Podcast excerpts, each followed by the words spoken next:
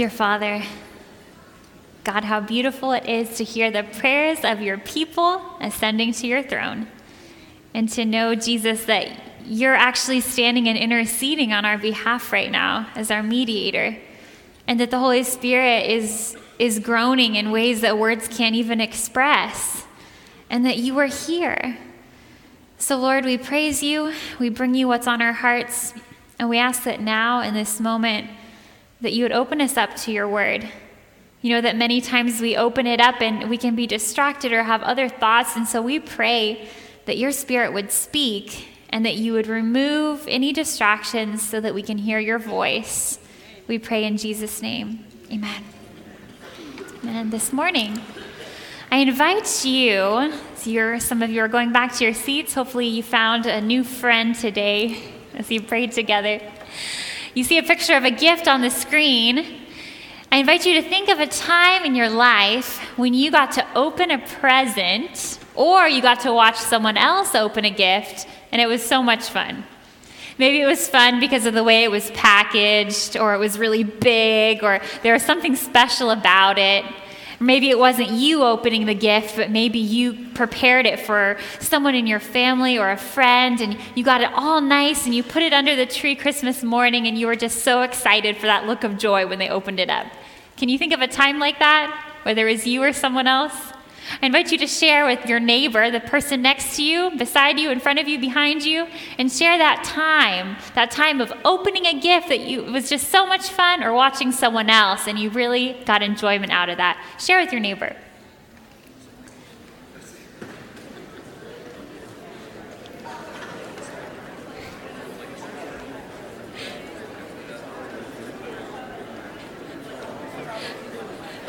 I'm going to listen.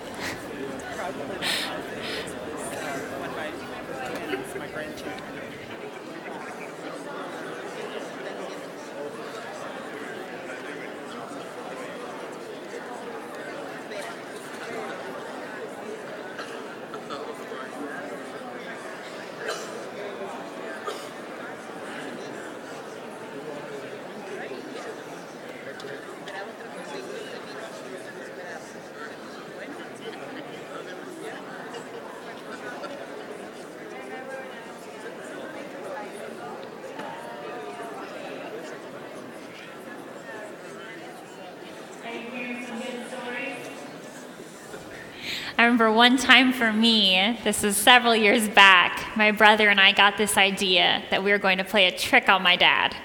And this has been used many times, so I'm not sure how much of a trick it was.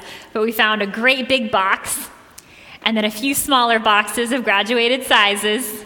And we got a little gift card and we put it in the bottom. And then I think we put some bricks in there or something heavy, wrapped it all up, gave it to my dad. And we were just so excited to watch him open it up. Oh, no, that's not the end. Keep going, Dad. And oh, what's this? Let's keep looking. That's not the present. And we probably had more fun out of it than he did. But it's fun. It's fun to open gifts, it's fun to give gifts to others. And this morning, it reminds me of our Heavenly Father because He's the giver of good gifts. And there are so many gifts that He gives us, but there's one I'm thinking about today that we're going to discover in the Word that many times remains unopened. Many times we walk right past it.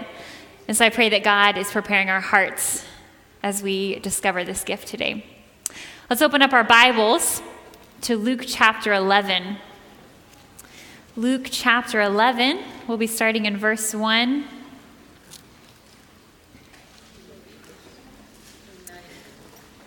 When you're there, say amen. Luke chapter 11, verse 1, Matthew, Mark, Luke. Amen. Here are a few. Here we are. Verse 1 reads One day, Jesus was praying in a certain place. When he finished, one of his disciples said to him, Lord, teach us to pray, just as John taught his disciples. Imagine how this must have been it's neat that Jesus didn't have to come out and tell his disciples, you should pray. Jesus just did it quietly. And he was there, and, and I don't know how it would have been, but there must have been something amazing about watching Jesus pray. I imagine he must have been so authentic, so real and raw with God. and yet so personable. And something about it must have been so just compelling that the disciples came up and they said, Jesus, how do you pray like that? We want to experience that. Teach us to pray. And so Jesus starts to answer them. And the whole rest of this section until verse, verse 13 is Jesus' answer how to pray. And so I think it would do well for us to read it today ourselves and learn how to pray. And so Jesus starts out and he said, verse 2 When you pray, say, Father, hallowed be your name, your kingdom come. And he goes through the Lord's Prayer. Many of you may have memorized this. I know I did growing up. Two years old, King James Version. Probably the first thing I learned. But we're going to focus more on verses 5 through 13.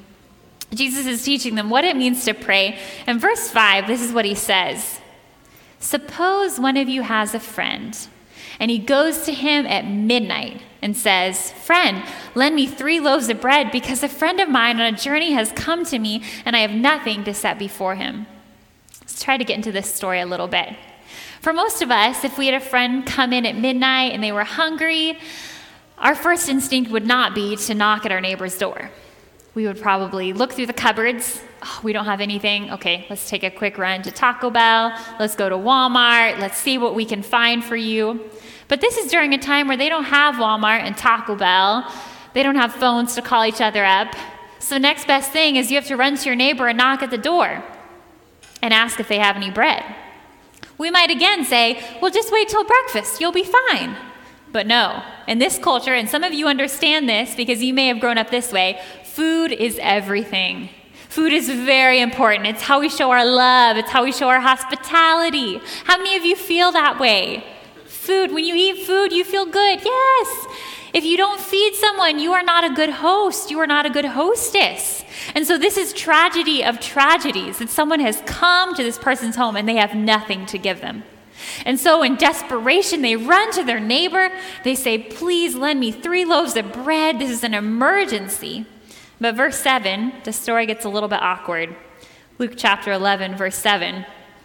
Then the one inside answers, Don't bother me. The door is already locked. My children are with me in bed. I can't get up and give you anything.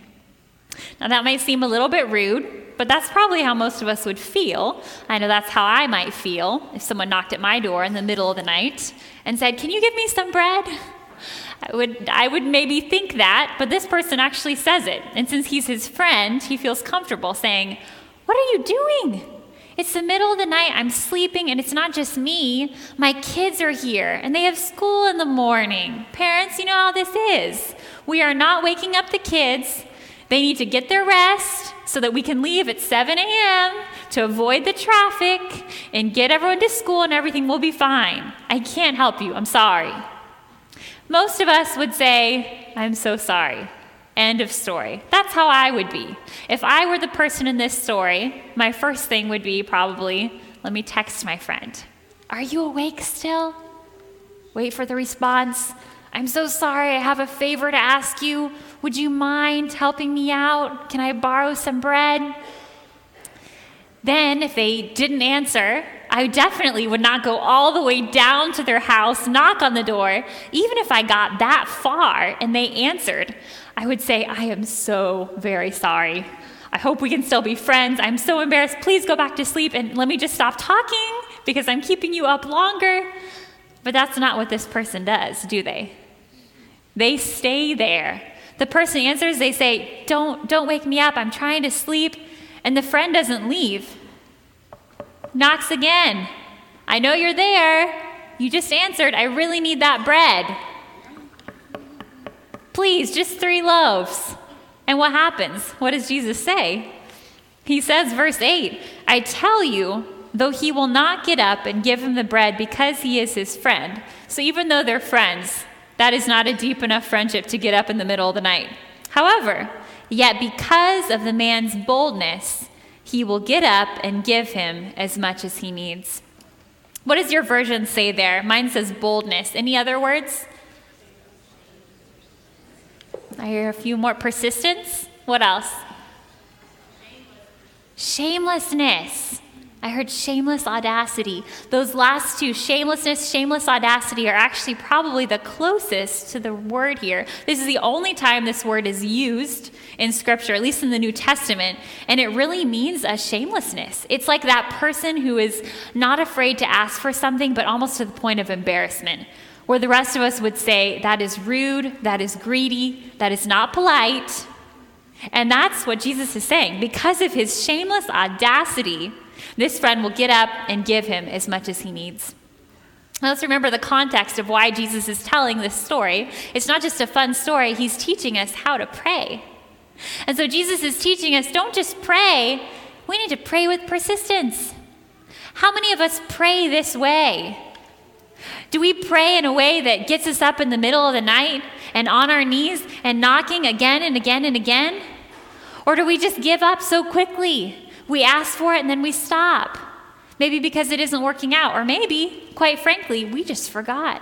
We got busy. Life happened. Do we pray with persistence? But Jesus continues. Verse 9. He's going to explain a little bit of what he's saying in this story. So I say to you, Jesus says, ask, and it will be given to you. Seek, and you will find. Knock, and the door will be opened to you. For everyone who asks receives, he who seeks finds, and to him who knocks, the door will be opened. I like the NLT version in verse 9. It says, Keep on asking, and it will be given to you. Keep on seeking, and you will find. Keep on knocking. This is not a one time event. The sense here is something continuous. You can't just ask and stop. You have to be like that guy at the door. That's how God is calling us to pray persistently. But he says, for everyone. Does he say, the ones who pray and their life is perfect? The ones who arrive Sabbath morning, 15 minutes before the service, they studied their Sabbath school lesson, they have a great family, no problems. Is that what Jesus says? He says, For everyone who asks receives. This is open ended. This is for me and for you. He who seeks finds, and to him who knocks, the door will be opened. Jesus says, When you pray, when you knock at the door, you can expect it's going to open. You can pray and believe something is going to happen. When I pray, do I pray with expectation? Many times I find myself praying for something, and then I go past and I forget about it, and then sometimes it happens, and guess what? We're shocked. Wow, did God really answer that prayer? And it's good to be excited, and I think it's great to give God praise. But shouldn't we expect something to happen when we pray? Shouldn't we pray with expectation? Jesus says, pray. Pray with persistence. Pray with expectation. But he's not done yet. Jesus is building up to something here in Luke chapter 11. And we can't miss it. Luke chapter 11, verse 11 through 13. Which of you fathers, which of you parents, moms, dads, if your son or daughter asks for a fish, we'll give him a snake instead? Or if he asks for an egg, we'll give him a scorpion? How many of you parents, if your child said, Hey, can you get me something from Taco Bell? I'm hungry. Would you get them something from Taco Bell or would you get them, hot, too funny, here's a spider? Oh, here's a little cockroach. That's what I found in my apartment the other week. I don't usually holler, but I opened my potatoes and I hollered because it was on me. And I wasn't expecting it. Here's a cockroach for you.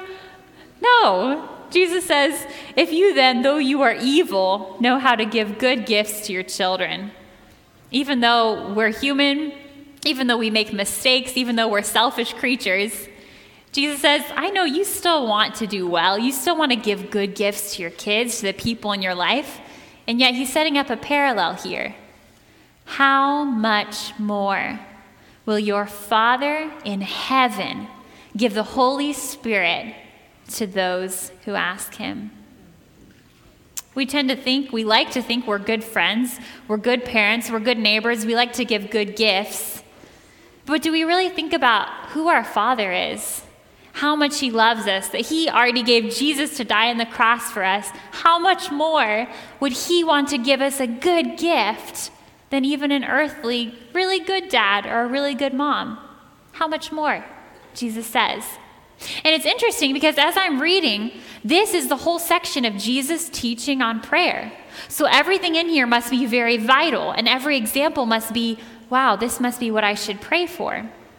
And so when you come to verse 13, and he says, How much more will your Father give?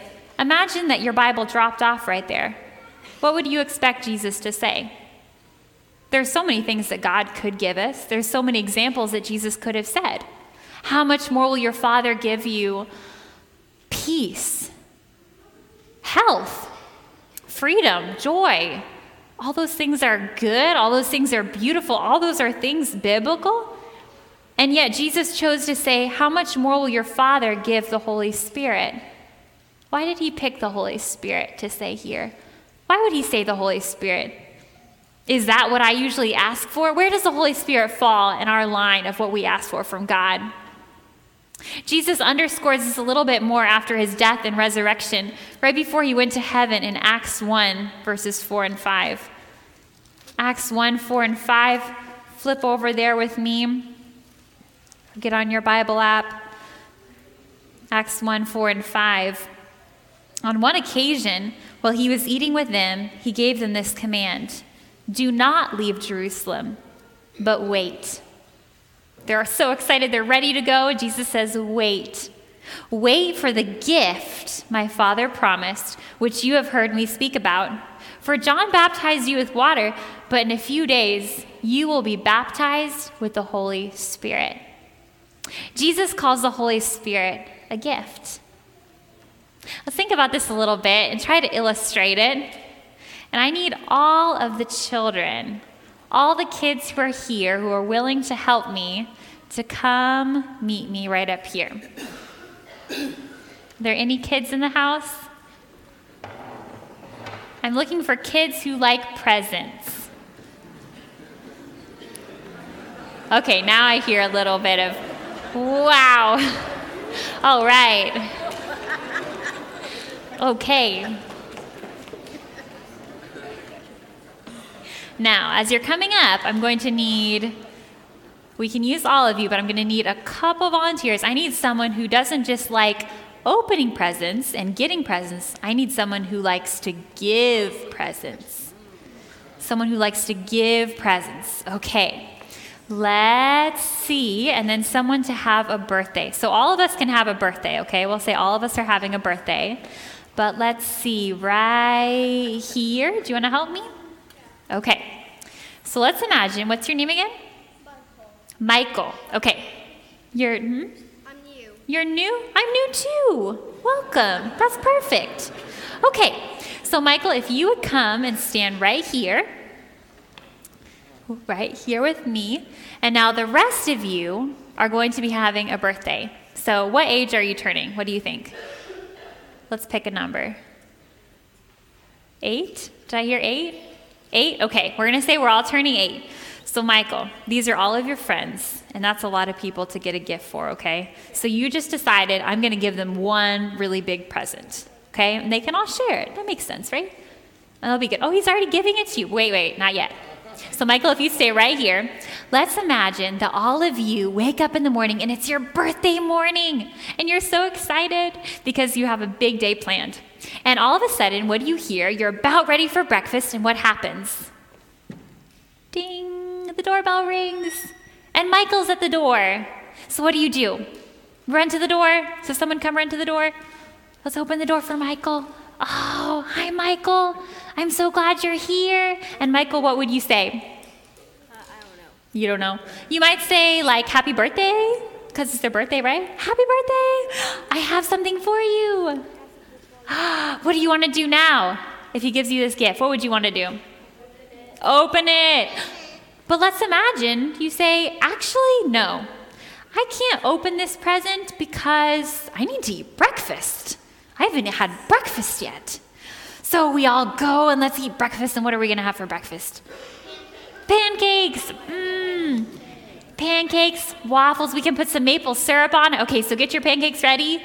Got them, got them? And maybe we can have some, some hash browns, some potatoes, maybe some eggs or some tofu, some fruit. Oh, and you eat it all up? Okay, Michael, what are you going to say now? You're going to say, Well, I'm still holding this present, and I'm getting kind of heavy. So, what do you think you would say? Would you open it? Oh, imagine if you said, Actually, no, I can't open that present yet, Michael. Why don't you set it down so your arms don't get tired? Thank you, Michael. You can just put it right there. Yep, thank you very much. We cannot open our present because we need to brush our teeth so we do not get cavities. So we brush our teeth after all those pancakes and maple syrup and all that sugar and chocolate chip pancakes, and they have to floss them. And then we're just turning eight, don't forget. And so then Michael says, oh, I still have a present for you. But imagine that we all said, But look, all our friends just came. And it's time for our birthday party. Welcome, everyone. We're going to have a birthday party. And so then we have a party, maybe play some games. What do you like to do? Eat pizza, ice cream, stuff like that. Yes. And then everyone leaves goodbye and they give you some presents. Here's a present for you and for you and for you. And you open them up and you didn't open Michael's present yet. But Michael's like, it's okay. Maybe they'll open it later, right? Because mine's pretty special. And so we come to the very end of the day, and Michael comes up and he says, Don't forget, I still have a present for you. But imagine if you said, You know what, Michael? I'm just too tired. I think opening a present is a lot of work. You know, it's a lot of work, right? All that wrapping paper. And yeah, you have to rip it. And that can be a lot. It can be hard sometimes. It can be a lot. And so you're like, you know what? I just need to go to bed. Maybe tomorrow. And so you go to bed. Michael, how would you feel? What do you think? Yeah. Well, I, you could think about it more, but I, I would probably feel kind of sad because I wrapped this all up and you did such a good job and they didn't even want to open it. So let's think about this. And I want to give them all a hand. You can all go back to your seats. Thank you very much. Thank you, Michael. Maybe later. We'll see. Good job. So we laugh, we think about poor Michael, and he's not really sure how he feels, but I think he would probably get sad eventually. I would get sad. Imagine if, if Michael left it right here and, and the next day came and and none of the kids opened the gift. And then the next day, and then the next day, and the next day. And so it started to collect dust, and it was t- entirely forgotten. That'd be sad, right? It'd be kind of absurd. And yet, our good, gracious, generous Heavenly Father has this gift that we just read about. A gift that He longs to give us even more than a dad wants to give good gifts to his kids, and that's the Holy Spirit. And what do we do as a church with this gift? Wow, what a nice present. That's great. It can stay right there. A little busy right now. I'm not sure what would happen if, if I open this gift. I'm not sure what a change it might make in my life. Or maybe, you know, I, I'm just a little too busy. I didn't even, we forget about the gift. Or maybe we say, wow, that's a nice gift, but ooh, I see some people over there in that church and they really like this gift, and ooh, we don't want to be known for that. So let's, let's just not open the gift. Or maybe we decide to, to study the gift. Let's open our Bibles and see what we can learn. Maybe we decide to have a committee meeting about the gift. Maybe we write a book about the gift, right? And all the time, our Father is waiting, so ready, wishing we'd open the gift, and it's just forgotten.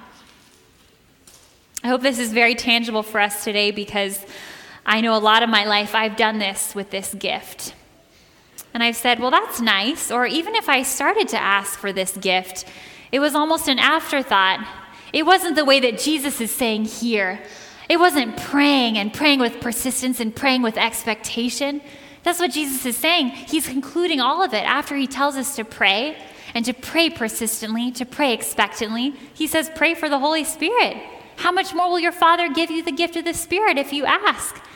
But how many times have I prayed and I've asked God for everything else and I've gone down my list and then the Holy Spirit has just been almost an afterthought? Or just almost like a like a jetpack, right? Oh, give me the Spirit so I can have energy for my day. That's not what the gift of the Holy Spirit is for.